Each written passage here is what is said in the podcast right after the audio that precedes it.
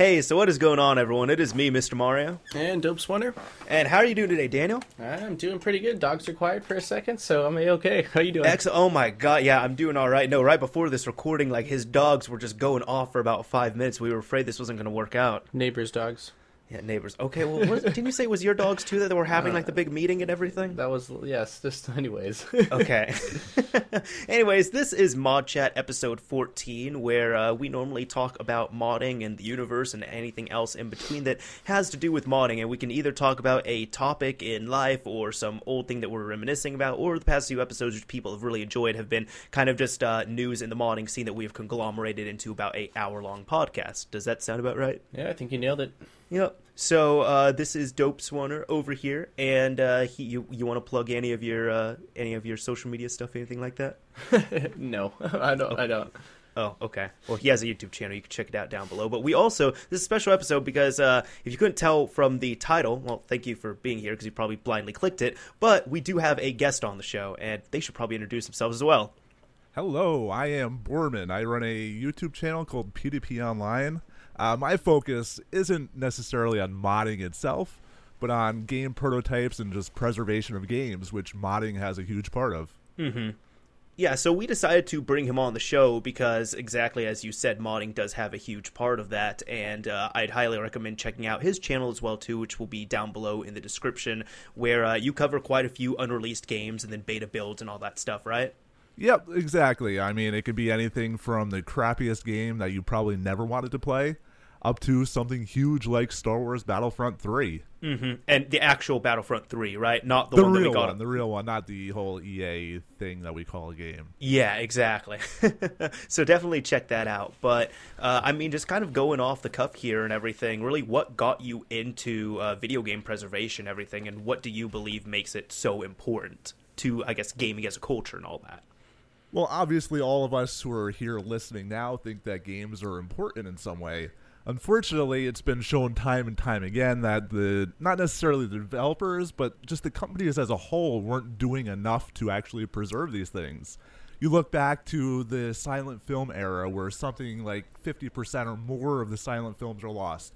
You fast forward in time to something like Doctor Who, which has come back huge in the past couple of years, except we're missing 90 episodes. Really? Now, exactly, yeah. All these old black and white episodes are completely gone because they used to basically erase the tapes because the tapes were more valuable than the shows. That's mhm. news to me too. I had no idea.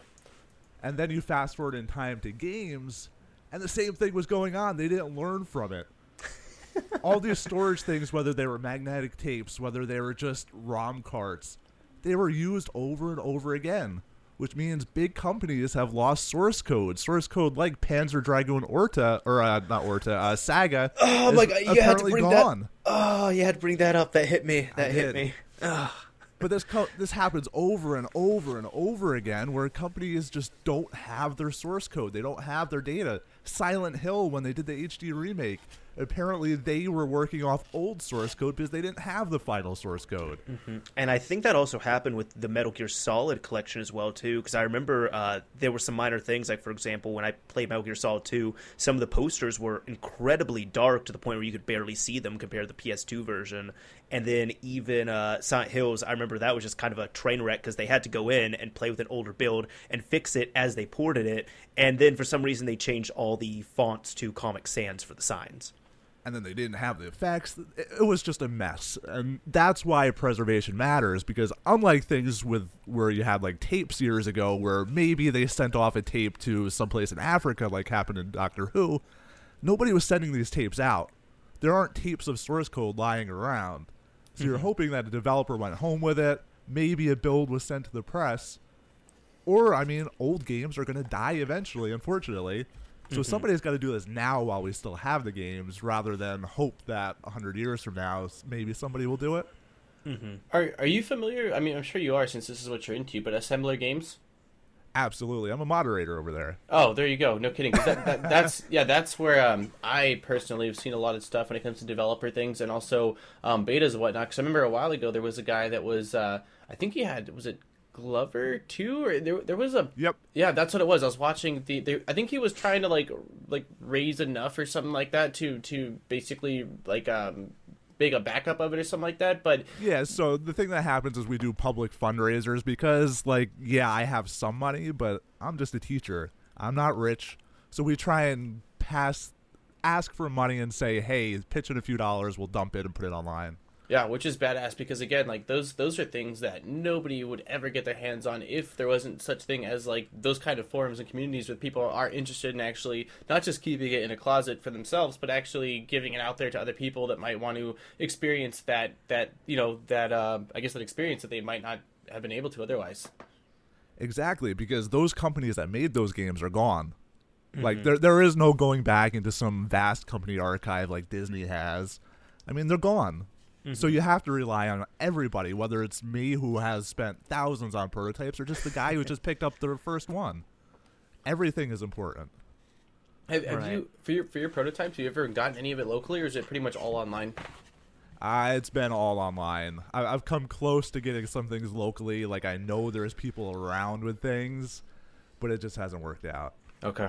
Yeah, because the only thing, I mean, the only thing I could think of that I got, which I wish I had held on to, actually got rid of it on assembler along like years ago. But I picked up a, um, it was a test kit uh, for an Xbox 360. Um, some gu- some guy had gotten to test out one of the Guitar Heroes at this facility that closed down, and I guess um, either all the people that tried it out got to keep it, or they were just like auctioning them off or something like that. But it was like a mint condition Zephyr board uh, test kit, which was fucking awesome, you know.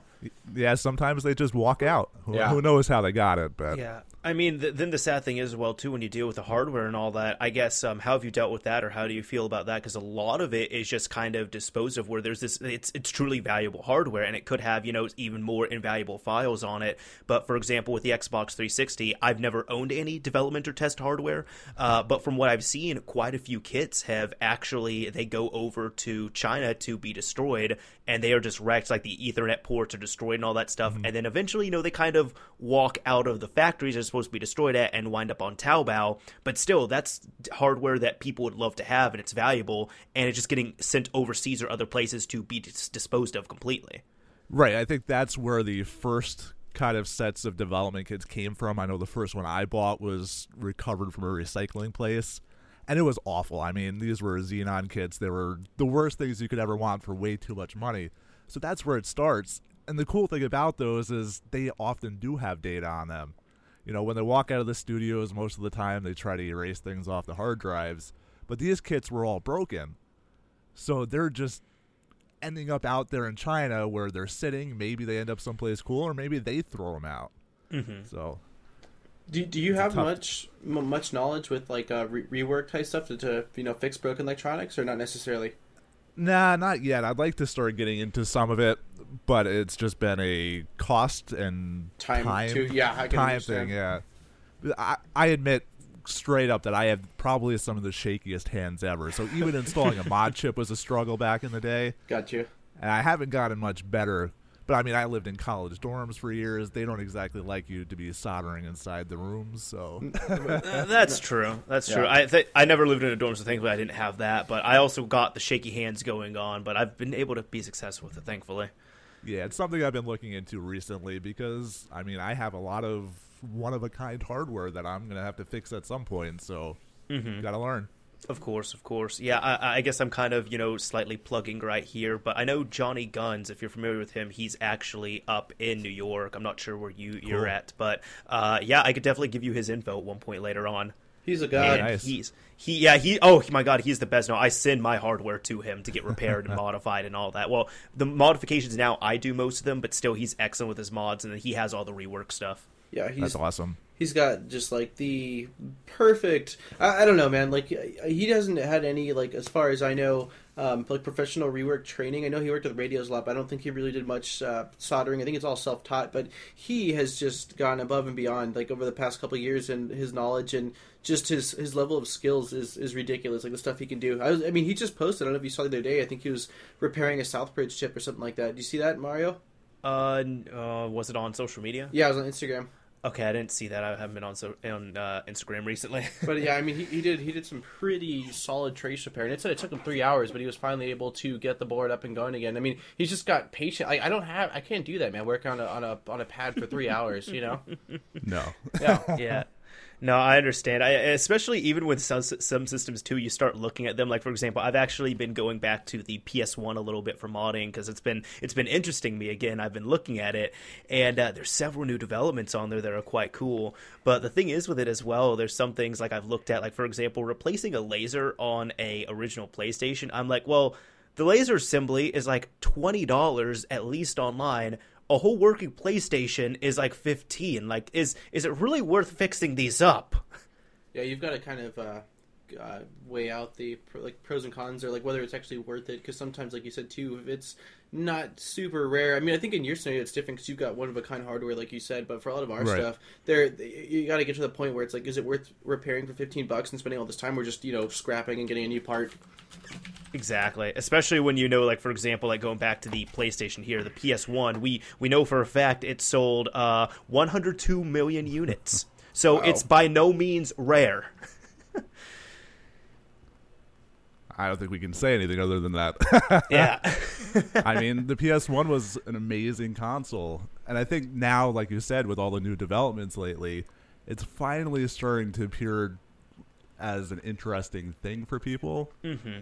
We're getting to where the Super Nintendo was a few years ago, where it started to pick up steam. So it's going to be an interesting couple of years for that. The Dreamcast has really been picking up steam too, or like I think in 2015, what like seven homebrew games came out on the Dreamcast. Really? Yeah. I, I didn't even know that. It's it's it's so weird. They're still releasing games on there, and uh, another person, Adam Koralik, who's like absolutely obsessed with the Dreamcast. I follow his channel almost religiously, and like he did a video talking about that. And he's like, "Well, this is why I think you know it's been getting so popular." And I'm not going to spoil the video, but essentially, it's like every year there's been two or three like indie releases, and then like all of a sudden, 2015, seven came out. it's awesome, dude. Yeah, And they're starting to be really good too. They're not just like 2D. I've made my first video game. Here we go. They're starting to be really, really involved, which is what I find to be exciting about them. Mm-hmm. Well, eh, one thing that I, I, did, I was going to make a video on it, but I never ended up doing. I don't know, Mario, if you remember, but a while back I released a video talking about a game called Haxer that was created for the 3DS. Yes. Well, basically, it was a guy over at GBAtemp that has some knowledge of game development, and he released it. It's a homebrew um, game for the 3DS, and he actually, after I made that video, contacted me, and I meant to make a video about that, but uh, basically was just thanking me for giving him a shout out type thing on his game, and saying that he is uh, working on his second uh, game homebrew for the 3DS, which I think is fucking awesome, dude.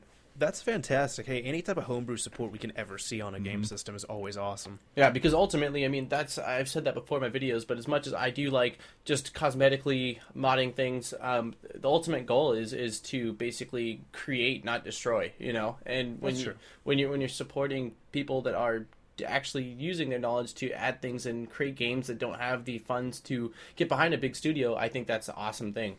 Mm-hmm. So Yeah. I thought that was really cool. Oh, absolutely. No, it's always neat to see all this stuff.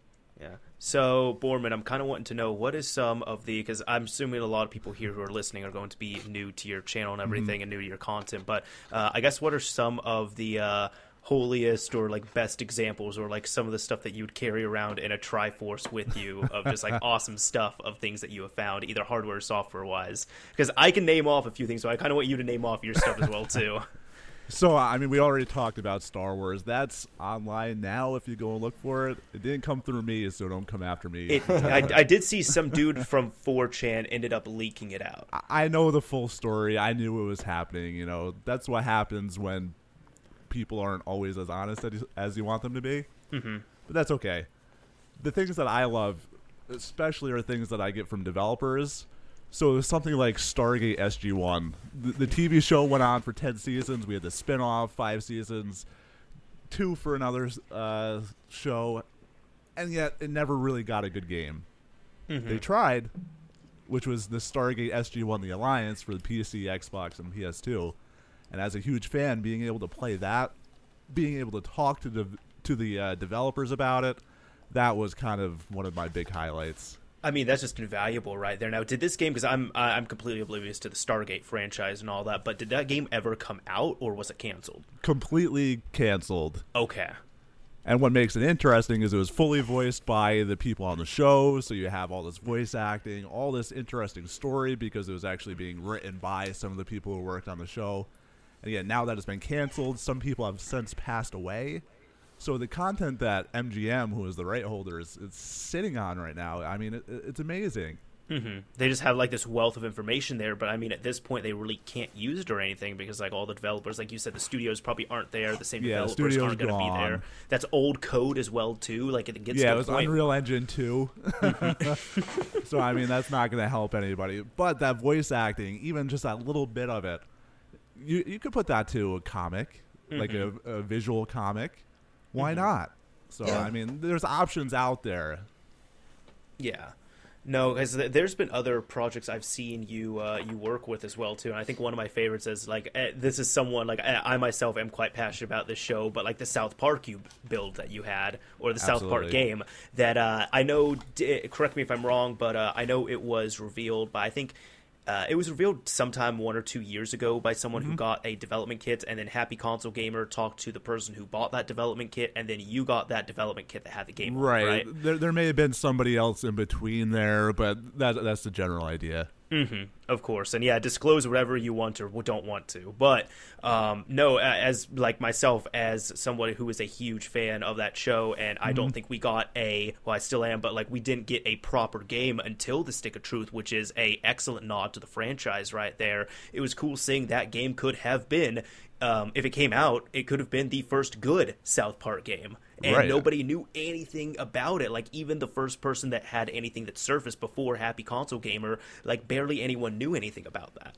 Which is sad because there were those of us, those of us out there who were doing the research. We did have some idea of the fact that this company in uh, Eugene, Oregon, was working on this, so we did have some idea, but they would never respond to emails. So the the story that Happy Console Gamer got out there was not the best. So I had to go through and try to correct some of their mistakes, which is one of the problems when people go out they just start saying things at first glance which brings me to one of my other videos that i just did the so-called world of warcraft prototype That was one of my favorites as well too. I've never played World of Warcraft, but like for years, I also thought it was a World of Warcraft prototype. right i mean if you look at it it looks like at least world of warcraft maybe diablo but it wasn't it was by ubisoft it was the settlers game so i mean correcting that type of myth myth that grows over the years it, it can be really hard What uh what made you decide eventually or eventually but originally to get into YouTube? Was it to be able to share some of these things that you had in like a in a format other than on the forums?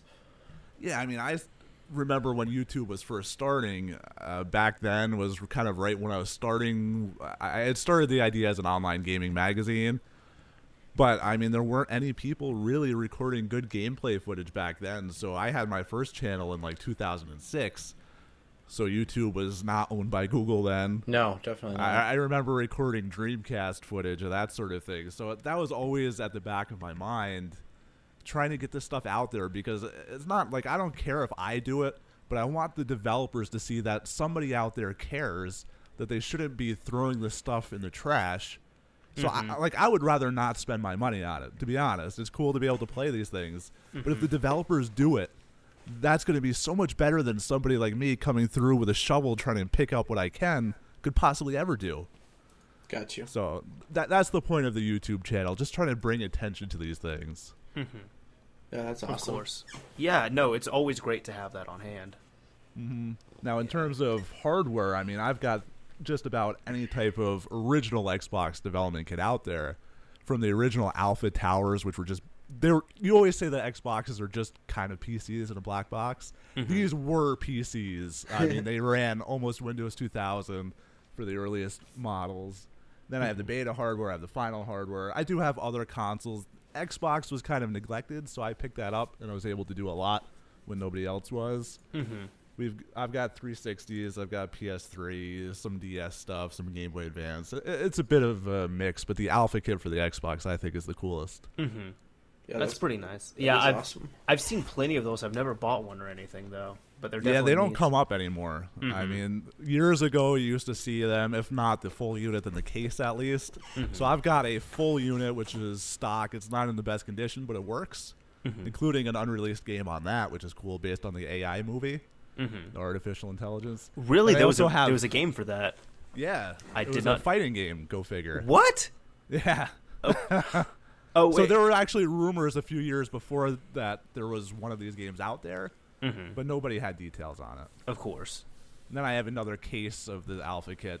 So I mean, there's so much good stuff that's been just kind of abandoned over the years that I've been trying to find. hmm The thing is, as well, too. Then a lot of these, like for various copyright issues or anything like that, then people might have trouble releasing them. Like not just you, but like companies and all that.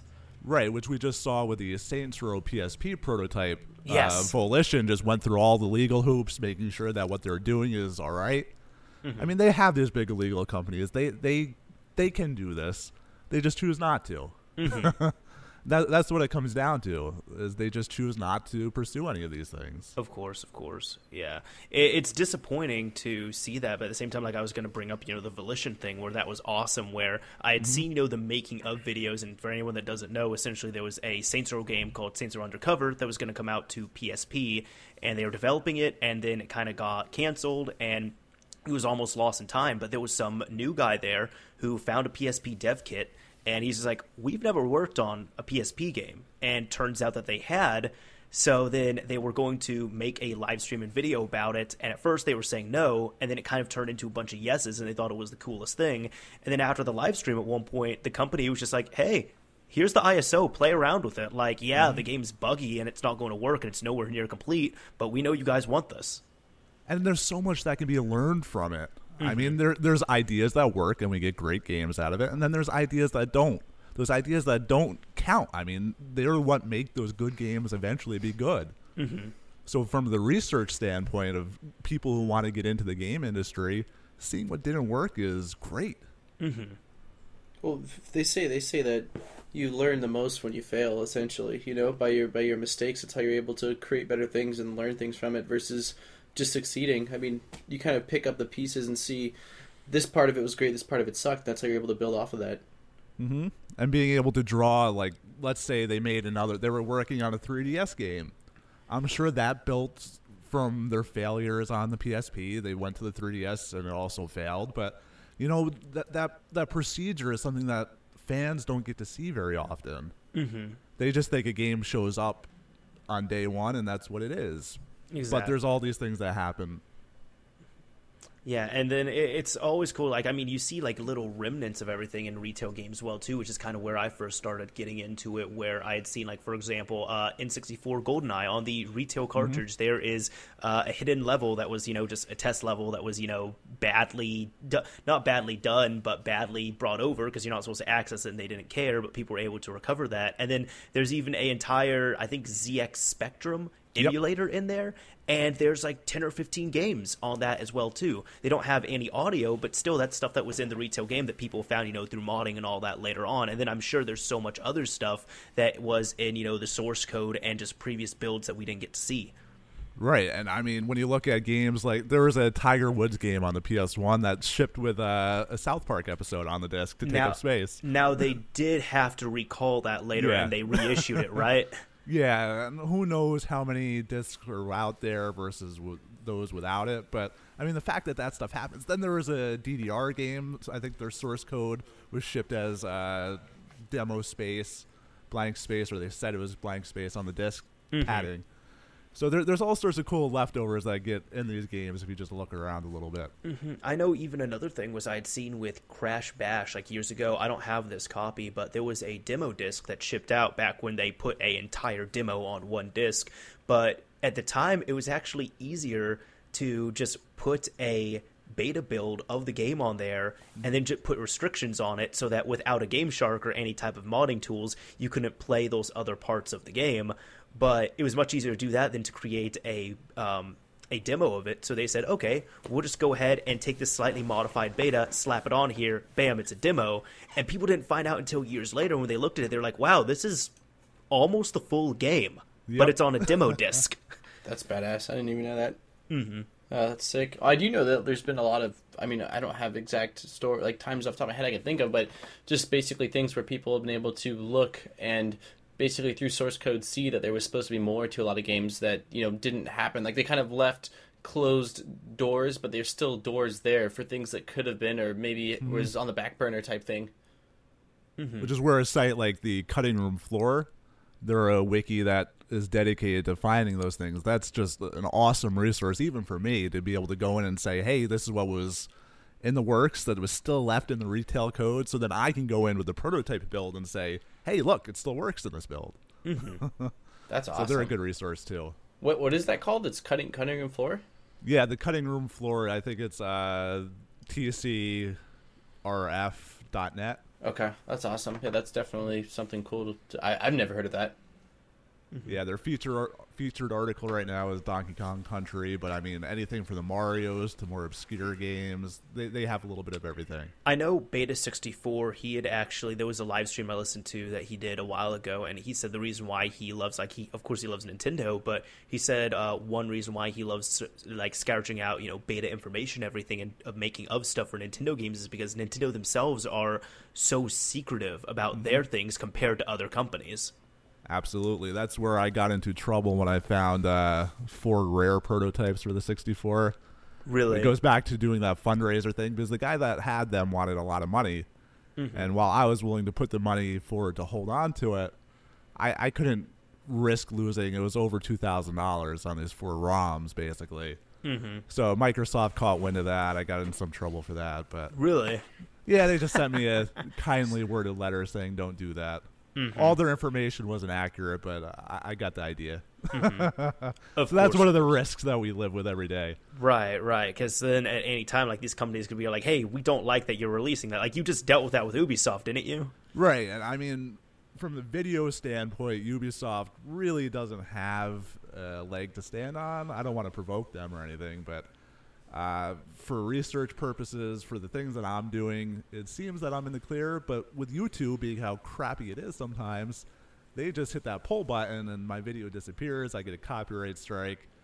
But they were so kind as to remove that, so knock on wood, I'll be okay. See, so even even for these games that are you know old and never really you know surfaced, they you still sometimes get in heat for them. Absolutely. This was a video on uh, the Ghost Recon that came out in 2012, the Future Soldier. Uh-huh. I, I had found or was sent a build from E E3 2010 before they retooled the game. Yeah. So I showed basically what the E3 version looked like, what they showed on screen during the big press conference. Then I showed what was actually going on. How there was no AI actually doing anything. Button presses that they were shown hitting didn't actually do anything. They did it all automatically.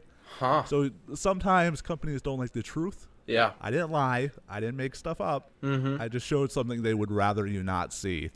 That's, That's all true. it takes on YouTube. If they don't want it out there, they will hit that button. And Yeah. I was going to say one big thing as well too that's kind of unfortunate is even from your standpoint where you're creating videos and all that stuff, um, a lot of your videos that you might put out because of the content ID system and music and all that stuff, technically they are going to be incomplete videos because that way so you don't get a strike or a content ID match or anything. I know there's been times where you've had to take out music tracks or mute Right, music or like anything Star like that. Wars uh, is a big one. There's a lot of uh, just uh, like free music that ends up in games, especially prototypes, just to take up space Mm-hmm. and to show that music works. Those get flagged. There's all sorts of games. Even the crappiest game has some sort of music that ends up getting me in trouble. So I remove audio a lot, unfortunately. Mm-hmm. I, I try to be honest about it. Like, hey, this licensed track was playing. Like in the South Park game, technically they hadn't licensed the music yet, but they had "Let's Get Retarded" playing, as Cartman is trying to find the clothes so he looks retarded. Yeah. So I mean, I say, hey, go put on this song while, while I'm playing the game. it, it, it has the same effect, and it's just as ridiculous. Of course. So e- even if you don't, uh, even if you don't monetize, it still does that. Yeah. Oh yeah, uh, no, that's just a YouTube thing built in. That's so like Yep. for example, you you see, but really it started with a bunch of scumbags uploading you know full movies and then like taking like a not even buying a CD, just like pirating a CD online and then putting it all into one video and uploading it, being like, hey, you can stream this full album here. Gotcha. Right. So what happens is then they can run ads on that, so they make money. Exactly. 'cause- Which I don't want them to do. I don't want them making money off my stuff. Just like they don't want me making money using their songs. and even I mean this could be a whole nother video and topic, but even the disappointing thing is it's like let's say you do a one hour live stream and you're live streaming Grand Theft Auto five and then a license track plays on the radio for about thirty seconds. You're if that content ID matches, even though thirty seconds of that is licensed music and the other hour of or like what fifty nine minutes and 30 mm-hmm. seconds is your own content and doesn't have anything bad with it, you're not getting anything off of that. Yeah. and you can fight that but do you want to go to court over it? Mm-hmm. Which in my case, you know, I'm getting to the point where I'm realizing that I'm going to have to start fighting these companies at times. So mm-hmm. I was prepared to fight Ubisoft if I have to. But for course. most people, like, who's going to fight over a 30 second clip? They'll just remove the audio. Mm-hmm. Yeah. Yeah, but then even when you remove the audio, then that takes away from you know the actual video itself and mm-hmm. everything. So there's actually several videos I have where I've completely deleted because I use like this when I was you know younger a few years ago, but I was using you know copyrighted music or something like that in the background of a video. It, get, it gets content ID matched, and I'm like, well, if I mute the track, I can do it, but then my commentary over it is going to get completely butchered. So what's the point? Exactly. Yeah, it sucks. I, I had it happen once or twice with uh, when I was live streaming to YouTube Gaming or whatever, and uh, I'm so used to Twitch because Twitch they don't really you know care at all about what you've got going on in the background, and uh, it got flagged too, and I kind of freaked out for a second because I don't you know my my YouTube channel's clean, there's nothing, no issues with it at all, but luckily it just said basically we're letting you know, and we're either muting the audio or you know demonetizing. It's not something along those lines. I don't really know exactly what it said, but it wasn't it wasn't a big deal in the end. Right, and I have a few videos like that, but there's times where if I put in 20 minutes of good research on a video, I'm not going to let a 30 second music clip ruin me. I'm going to remove it. Yeah, Of course. Yeah, of course. Yeah. So even with this, like kind of circling back to the South Park build that you had before, I know uh, when Happy Console Gamer was originally covering it, he was saying, for example, like at one point when you pick up the shoe, the game just crashed and they didn't know what to do. Because I mean, it was I'm not knocking them or anything. I would have been in the exact same position, but you had two guys with recording equipment and all that, and they had this game system and this build of a game, but they didn't know how to debug it or fix it or anything like that or recode anything. But I noticed that you know when you were playing it, you were able to fix that up, and I know that is in part to modding. So how valuable has that been towards this whole process? I, on that specific example, it's just because they were lazy. There was three builds on the Xbox. They played one. If they had gone to the other one, they would have realized that it worked fine. But Shots modding fired. comes in because I, I see modding as a way of owning your content. Mm-hmm. Right now, we're basically paying for licenses for our games. Once those things they, they decide that you don't get to play those anymore, we're stuck with that unless modding exists. That's true. So for me, I got started using a modded Xbox. What people don't realize about modded Xboxes is past 2000, maybe late 2002 into 2003, all those BIOS, all those modified things, they weren't modified. They were working with stolen Microsoft code. Every little bit of the Xbox system had their source code leaked to these private groups. Mm-hmm. That's the one thing they don't tell you. But anyway, I, I just see it as a way of making sure that I can go and play these games how I want to play them, to be able to do this research into all this content. If I don't have a modded system, I'm stuck playing it with how they want me to play it. That's true. And I don't agree with that.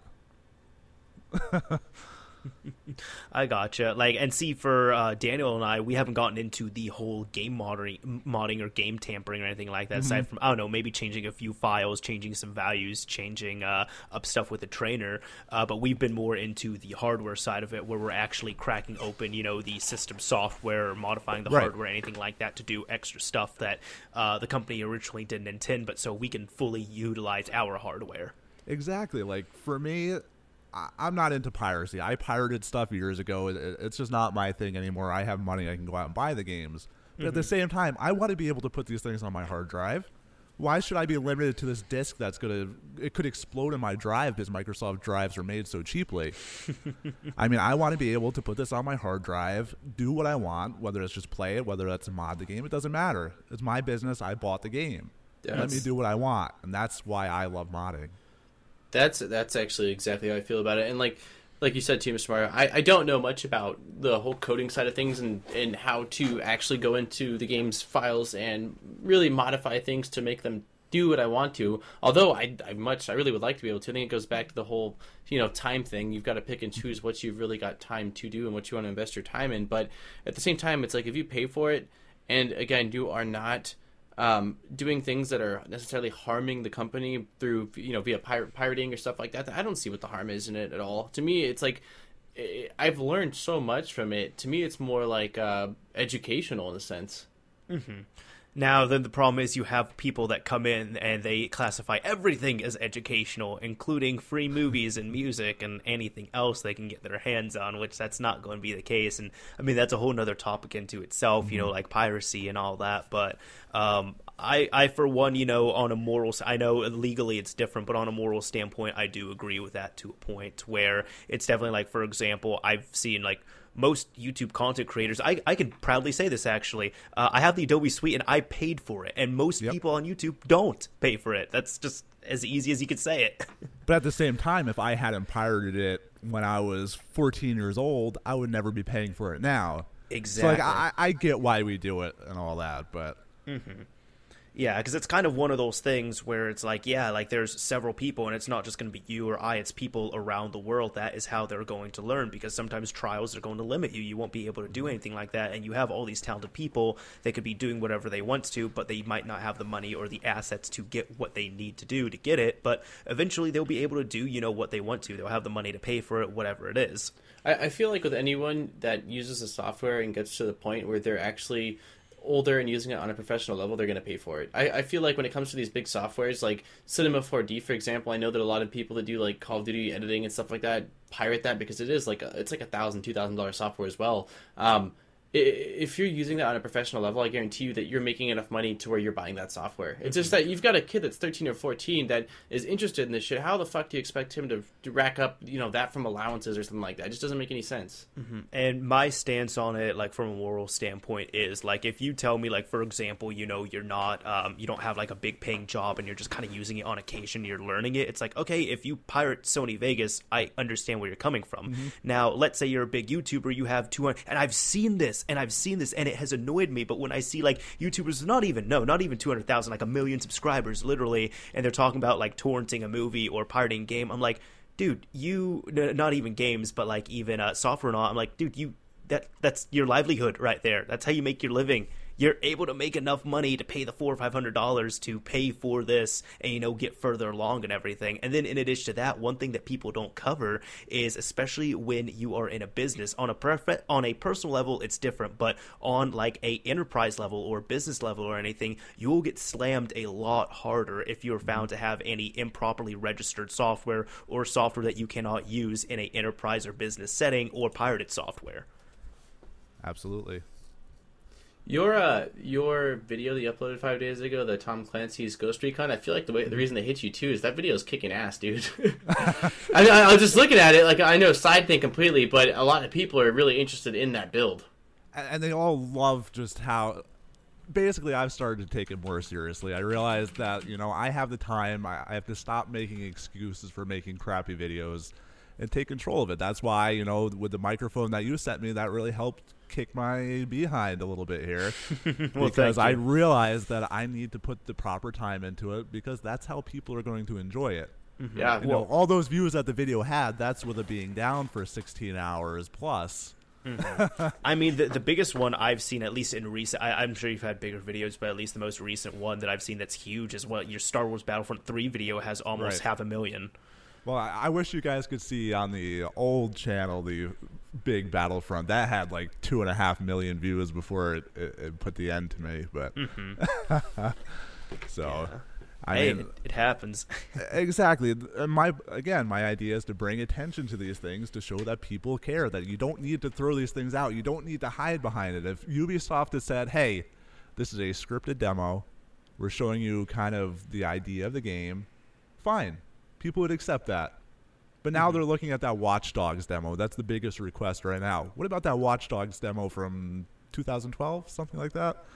Where- yeah, the one that was that one looked lovely, and then you know they completely parodied up the game, so it's the Right, I exact mean- same as the other versions. Like the the PC version is gonna be the same as the uh, older systems and all that, and it doesn't look as good or play as well. Right. And if they had said, "Hey, this is our target. This is what we're aiming for," would be fine. No mm-hmm. issues. Nobody would be like, "Fuck Ubisoft. I hate you guys." But mm-hmm. now because they've lied, lied by omission, really, because they haven't outright said that this was fully automated or whatever. That's why people get mad. But they don't want that to happen. But I was gonna say then it's not even you know just Ubisoft, as you and I know, a lot of these companies because of the uh, the setup they have and everything. Most of the time, I mean, yeah, they do have someone playing up on stage E3, but most of it is a ruse. A lot of it is already scripted in. Like I remember the very first Halo demo that Yep. came, well, not demo, but the well, I guess live demonstration you could say uh, before Halo was a first person shooter, and even Halo Two, I want to say uh, when they first showed that at E3, uh, Bungie and all the companies they'd come out and they said they're like, yeah, I mean, you guys want that demo, but there's literally nothing there. Everything was scripted. There was like zero gameplay. Right, and uh, Bungie has come out and said that they've been honest about it, and great. You know, I'm okay with that. I get that games aren't done. You're trying to put your best foot forward. A lot of them use God mode, which is no big deal. You, you don't want them to die. You saw the or, uh, Uncharted video where Nate jumps off the cliff. I mean, this stuff happens. That's why you want to control it. But to say mm-hmm. that this is the game that we have right now is a lie. I'm sorry. And you mm-hmm. have to live by that. So when somebody like me comes and picks your game out of the trash, accept that. Are you okay?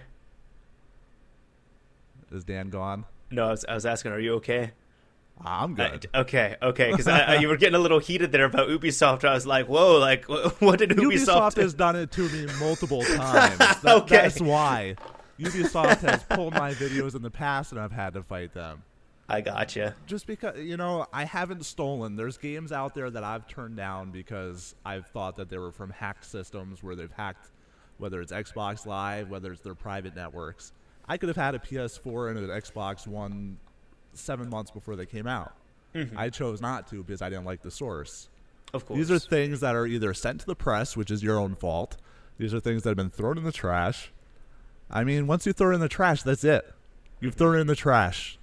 Just because I have it doesn't mean that you get to say, ah, I didn't mean to throw that out. no, I was So even- Ubisoft gets on my nerves sometimes. I understand, and even as a content creator, I would get that. But um, even when you're talking about, you know, you have this stuff and everything like that, uh, we had talked about, you know, releasing prototypes and everything Mm-hmm. like that before. But I know there are several prototypes you have that are public. I don't know if you've released any personally, Some but I know you, you also have several that you have not released yet. And I guess at what point would you say, or anybody else, or kind of what at what point do people judge and say, hey, this is something that we should release to the public and not just have in the hands of a few people and a few videos online? Because I know you have a lot of stuff, and several other people have a lot of stuff where I'm like, I would love to play that. I'd love to get my hands on it. For me, it becomes a lot about personal risk. Mm-hmm. Like, I can't continually put my livelihood on the line just to please a few people online. I'm mm-hmm. sorry. You know, I would love for you to be able to play, and I welcome you to stop by and play them sometimes. But like a game like Star Wars Battlefront 3, when you know that they're working on Battlefront over and over again, it took a few years, but it came out. It's Star Wars. It's all these companies involved. It's Disney now. I'm not putting my fingerprints on that mm-hmm.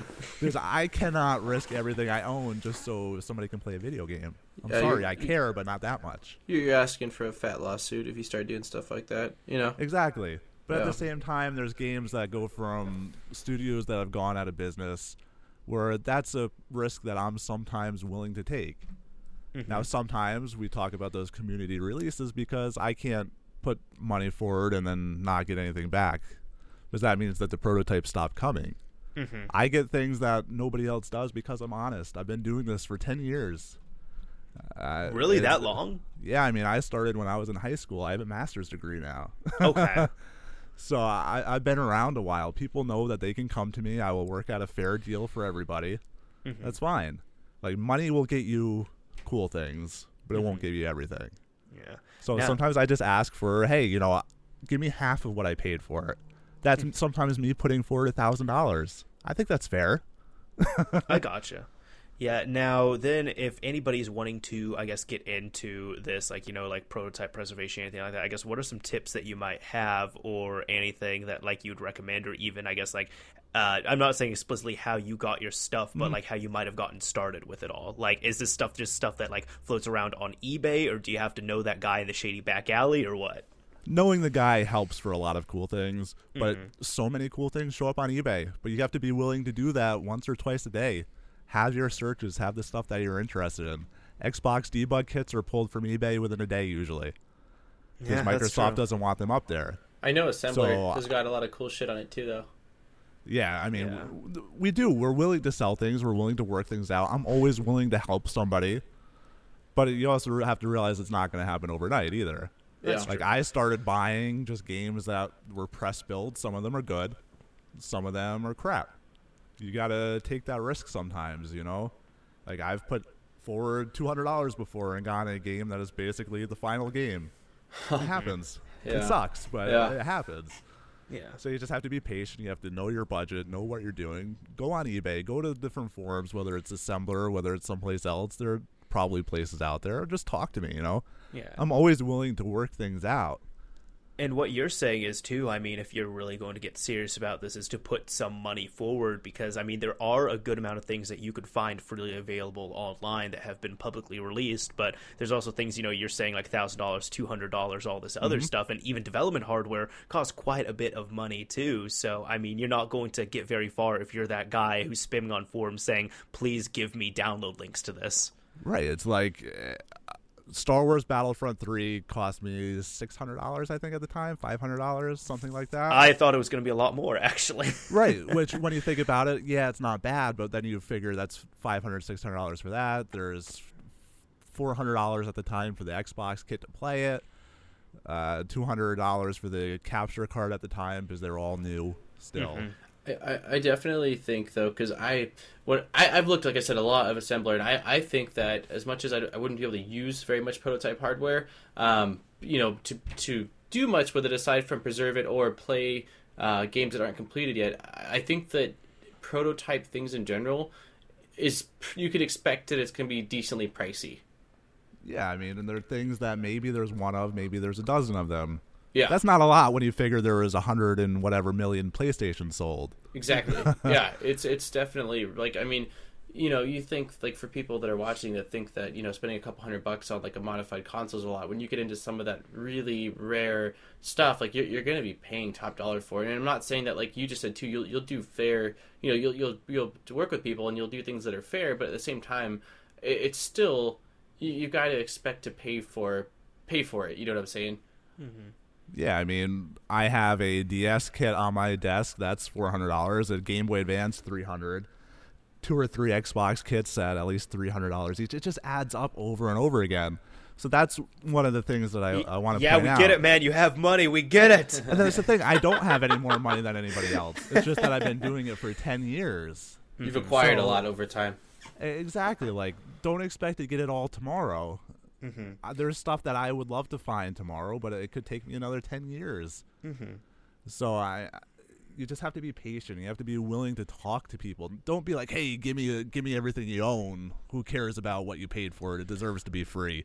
It's a lot like I, I could have used, you know, even my inventory as an example, but I think uh, in Gran Torino, I'm paraphrasing here, but what he said, you know, about having tools really makes sense. Where it's like, yeah, tools are expensive, but you don't buy a entire shed worth of tools at once. You get some, and then you just over years and over time, you keep getting them until you have a collection, and you buy what you need as you acquire it. Exactly. The first thing I started out with was a modified Xbox. I learned to put the Xbox development software on there, and that was Xboxes were still new at the time, but you know that was a reasonable place to start. Mm-hmm. I didn't all of a sudden jump for a seven hundred dollar development kit because what am I going to do with it? I don't know how to use it. There's a learning curve. Yeah, and then that's even been one thing. Like I could go out and get dev hardware right now, but I don't really know how to use it is the thing. And I guess how would you start off on that as well too for anybody who would be interested in that? I mean, the closest I have, I think I have one or two Xbox 360s that I've flashed like DevNans over to, but that's about it. I just know what you're interested in. If you're interested in 360 stuff, start with a JTAG unit. Start with a RGLoader. With the you could load the X shell onto that. Uh, start with something like that. You don't need to spend money on. There's the these XNA kits which come with one gig of RAM instead of 512 megs. Yo, those things They're are beautiful. Nice. Oh, they're oh beautiful. my, yo, Daniel, you know, yeah, you know exactly what I'm talking yeah, about. Those things are gorgeous, man. oh, those things are lovely. Yeah. But why spend that money? I have three builds after all these years that use that gig of RAM. Most mm-hmm. things don't. Most things you can run on just a modified console. So start with that. It's overkill, it's- basically, for, for someone just trying to get into it. Right. It's a and gig I've, of RAM. And I, I- can't I- believe in 2016 I'm getting excited about that, but hey. I find that there's builds on eBay that go for fifty dollars. Buy one. Yeah. Sometimes they're good, sometimes they're not. I bought a build of X Men, the official game. It has early stuff in it. It was fifty dollars. Mm-hmm. I mean, it's just not. You don't have to go and spend all this money. I, I will say as well too, like, uh, because I, I follow you, of course, and I follow other people who've covered, you know, all this beta stuff and everything, and it did inspire me to actually. I'm not going to say what it is because I'm going to make a video at one point in time, but I did get a piece like that within the past week. I did get a piece of hardware. It's not a game system, but it is a accessory, and um, it's I paid like forty dollars for it, which when I will show, I mean, it probably is worth 40 50 dollars, but that's the retail version. I have a beta version of it, which I expected would go for a lot more, but it was just kind of someone on eBay who's just looking to get rid of it for cheap. And sometimes, I mean, sometimes they don't go for more. That's okay. Like I have 360 controllers that are prototype versions technically, but there's also a small audience of people that cares. That's why we can sell a Battlefront 3 for $600 instead of $6,000 mm-hmm. because there there's a lot of entry barriers and there's just a lot of people that don't know what's out there. And see that, but that's weird that you say that too, because because it's like Battlefield, Battlefront Three of all things. I would expect it to be, you know, at least a thousand. Right. And I mean, you're talking about a game that has had 20, 30 millions of dollars put into it, and mm-hmm. yet I can just buy it for a few hundred. to me, it's a fair deal, but I mean, Yeah. Hey, I, I didn't want to pay sixty for mine, so I got the retail. so, I, I wouldn't pay 60 for it either. So, oh, shots fired. Be like, you know what? Your game was so bad. I would have rather spent five hundred dollars on the unreleased version that's glitchy and barely even works, compared to the sixty dollar polished version that you all released. Ah. But then you have things like massively multiplayer games where their servers go offline, and what are you supposed to do? Just accept that the game that you loved is gone?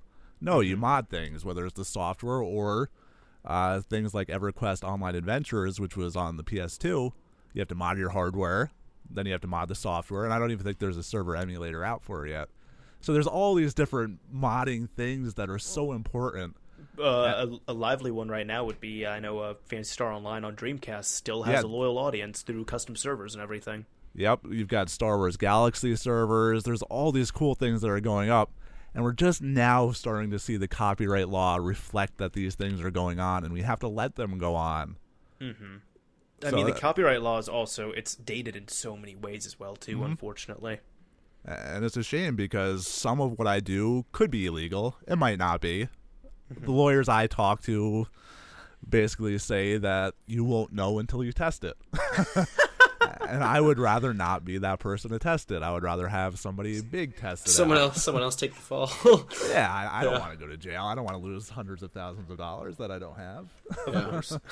But, that, but hey, everything is it's risk taking, cool. I guess. yeah, I mean, every video we put online could be taken down, Especially with what's happened. to. Especially this is completely off the topic, but like what's happened with YouTube on the past the past like month, where there's just like all these huge channels getting shut down randomly, who are literally not doing anything that they could be um risk like at risk for or anything like that. So the platform can be unstable as well too. Yeah, and that happened to me with my first channel. I mean, technically, because you can't have two channels, this channel isn't mine. It's in my wife's name. Mm-hmm. So, you two people out there, I'm in the clear, don't worry. uh, but because there's so little recourse to do anything, when you start getting these copyright complaints, if they come in like three at the same time, you're screwed. That's what happened to me. You know, my account was clean until it wasn't. By then, it was mm-hmm. too late. Mm-hmm. So we're at the mercy of all these big companies while we just hope and pray that we can do the thing that we love to do We need a revolution someday. Someday. Just not today. I'm I, I just had dinner. I'm I've got tired. things to do. And Yeah, things to do, people to see, all that fun stuff. Yeah, I, I was gonna say another thing as well. Like, uh, how uh, I guess how well do you see time being a factor in prices for this as well? Because there's um this one I I'm willing to talk about a little bit because I'm currently the the video's on the cutting room floor. Uh, and if you've made it to near the end of the podcast here, because we're gonna wrap it up soon, thank you very much. You I guess deserve to hear about this. But uh, have either of you guys heard of Thrill Kill? Yep. I've heard of it, but I, I don't. I can't tell you where I heard of it. So, infamous PlayStation 1 unreleased game. One Okay. of my favorites, personally. And it played a big role in me getting into modding. But I know now you can easily find the full game available online pretty much everywhere, as well as several different beta builds. Uh, I remember I talked with somebody who, now, granted, this game was supposed to come out in late 1998, and this person in a forum post had said that the way they got it, they got the game like two or three months after it was supposed to come out. Again, it was canceled, and they had to pay like fifty dollars for it back then, and it required them to go to someone's house in the middle of nowhere. they opened up their door just a crack. They slid them the fifty dollars. This guy closed the door, disappears, and comes back out with a suspicious-looking, you know, burnt CDR copy of the game. And people were just like, "Dude, why would you do that? Nobody in the right mind would do it." And he just replied, "He's like, hey." It was like early 1999 and this game had i mean the game was canceled like two months prior so yeah it was worth $50 at the time and risking possibly getting you know jacked and raped and killed and all that stuff maybe or maybe not in that order Yeah. So that game was uh, at least one of the builds was uploaded by the developer after it got shut down. I think it was uploaded to Usenet, the news groups, and everything, and that's kind of how it started to spread. But most people still don't know about Usenet and all that stuff. So, I mean, it was a slow burn. So that's why you had people like that sliding it under their garage doors. yep and i i think i have three of the four builds that are out so Yeah, I don't even know which ones are out there anymore. i mean i could name them all but this is not the Thrill Kill video this is mod chat and eventually, the game became a Wu Tang Clan game. Uh, Anybody it- it was- to go out there and look. it was used for the the engine for that game yeah exactly. So Yeah, I mean, it lived on with Wu Tang, and then it's it's kind of funny that you know that happened, and we never got Thrill Kill, but we got the Wu Tang game, and then Wu Tang had that album that we can't get a hold of because Martin Shkreli is holding it hostage and all. Uh, that, ugh, I'm getting off topic. I, I didn't like that. Anyways, You talking about If anybody Wu-Tang- is wondering, Thrill Kill's not that good. I, But it's a curious story, and not every game has to be good. It is, and I actually do cover that in the video where I even say I'm just like it's not the best game ever. A lot of people hype it up. It's it's all right, but honestly, it is my guilty pleasure. And there's a lot of canceled games like that. I have a canceled game based on the Rocket Power Nickelodeon cartoon. Wasn't there one that came out? There was, and then this was the sequel that was going to come out. Gotcha. What And platform I- was that on? Because I know the first was- one came out on PS1. Uh, this was a PS2 and Xbox. There's a game called Zero Gravity Zone that also came out on Game Boy Advance, which is probably along the same idea. Because this was called Zero Gravity Zone, but I mean it's not good. All these canceled games just aren't good, and they still cost a lot of money. Nobody cares, but me sometimes. Well, the reason why is because you're the one who's paying for this and willing to, you know, pay the bill, and I'm just like, uh, I'll just, I'll just watch. It's Yeah. fine. And there are others out there, but the way I see this, I'm willing to share at the very least information. I'm mm-hmm. willing to occasionally share a build, whether that's for free or not. There are collectors out there with stuff that would blow your mind that I can't talk about because they don't want people to know about it. They they buy it because they want to be the only one. I buy it because I care about the games. Seriously. And you know, I've talked to people in museums and that's the ultimate goal is to find some sort of system which is going to involve modded consoles because these development units aren't going to last forever because they're hunks of crap sometimes. so we need to have some sort of system where people can access these things, whether that's to play it, whether it's to do research.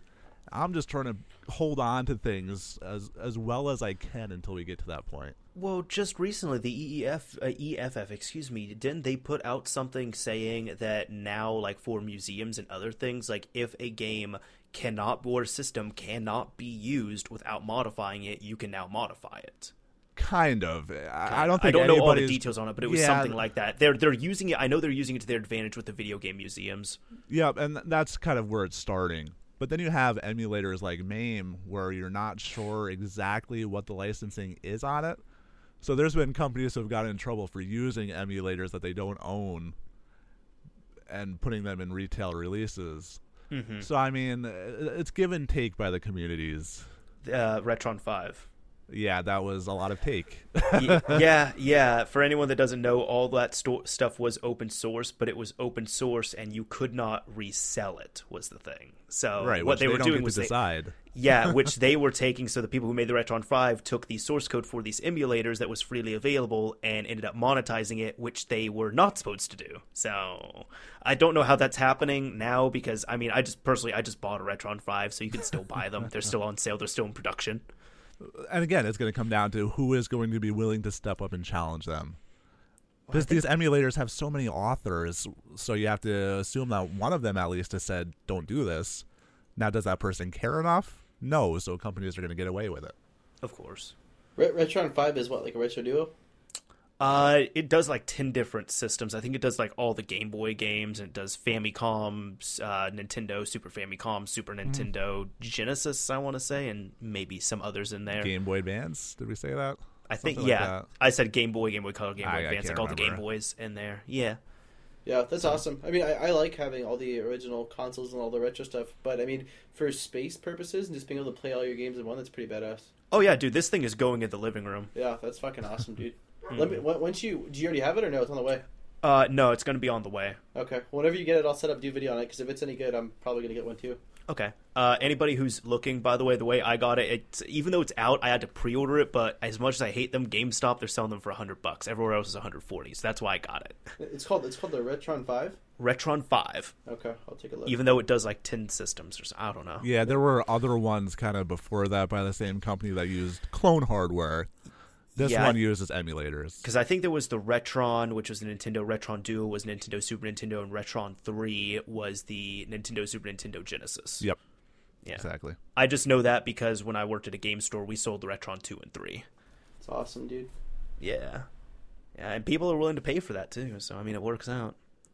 Yeah. Anyways, I think it's uh, we're pretty much at an hour now. So uh, Yeah. unless uh, if we have anything extra to say, I guess we can wrap up here. Yeah, unless uh, you all have anything extra. We could go on for hours if you wanted to, but That's we'll true. Be kind. Yeah, we'll be kind. We we normally try and keep the mod chat episodes around an hour ish or so. But hey, you know, uh, you're more than welcome to come back for a part two on this if people want it. Absolutely, we've got a lot of a lot of stuff that we barely even touched. Yeah, we just talked about uh, how do you need this money. Yep. Yeah, ex- if you want to give me money, there's a Patreon campaign going on, on the YouTube channel. So there's my plugs: Patreon.com slash P2P online and YouTube.com slash P2P online. Lots All of right. prototypes, lots of cool stuff. Thank you. Eh, Definitely go check him out. I mean, he he's he's got some really kick ass videos, so Yeah. I highly recommend that. Yeah. Anyways, uh, this is Mr. Mario signing off. Thank you all for listening, watching, everyone, all that stuff. If you are listening to this or watching it on YouTube, please let us know what you thought down below in the comments section. And, uh, you know, anything else, like if you want a part two to this, anything else you want to have us cover, and all that other good stuff, we do read the comments and listen to user feedback and everything. You can also find us on iTunes, uh, Podbean. We have a Facebook page as well, too, that we don't use too much, but we're trying to use it. And uh, we are currently in the works. We've been approved but we are currently in the works of uh, getting mod chat on uh, google play. So we'll be on your iphone and your android device here hopefully soon. Which I'd like to thank you for setting that up too, because Oh, you have dude. been kick ass with getting us out there. hey dude no problem no problem man. It's just I, I I love doing this so it works out. But right now it's uh we've been approved which is good. It's just we're currently waiting on google themselves to put out the podcast feature to everyone. Okay, so it's it's uh, it's around the corner. Yeah, yeah. I don't. I'm I'm at Google's point now. Like I, I already approved it. I have it up there. That's it. It's out of my hands. Okay, right on. That's badass. Well, and I guess I, I too would like to one more time thank our guest for coming on the show. It was definitely a lot of fun having you on, and you know a lot of things in regards to you know uh, beta and just dev hardware and stuff that I you know really don't have much knowledge on. So it's really cool to have you and uh, for you to take your time to come on and share some of your uh, knowledge and information with our viewers. Thank you. I mean, I, I love coming on and talking about this stuff. Clearly, I'm passionate. We, we we say a lot of bad things about Ubisoft sometimes, but again, the fact is, if they're not going to care about their games, I am, whether Yeah. they're good or bad. So it, it's all about passion. Mm-hmm. Yeah. So again, thank you, thank you for that, man. It's awesome. Yeah, you are the anti Martin Shkreli when it comes to prototypes. yeah. I guess I'll si- sign off too on my end. So, Dope Wonder, thank you guys as always for checking out episode 14 of Mod Chat. So, yeah. Woo! Fourteen.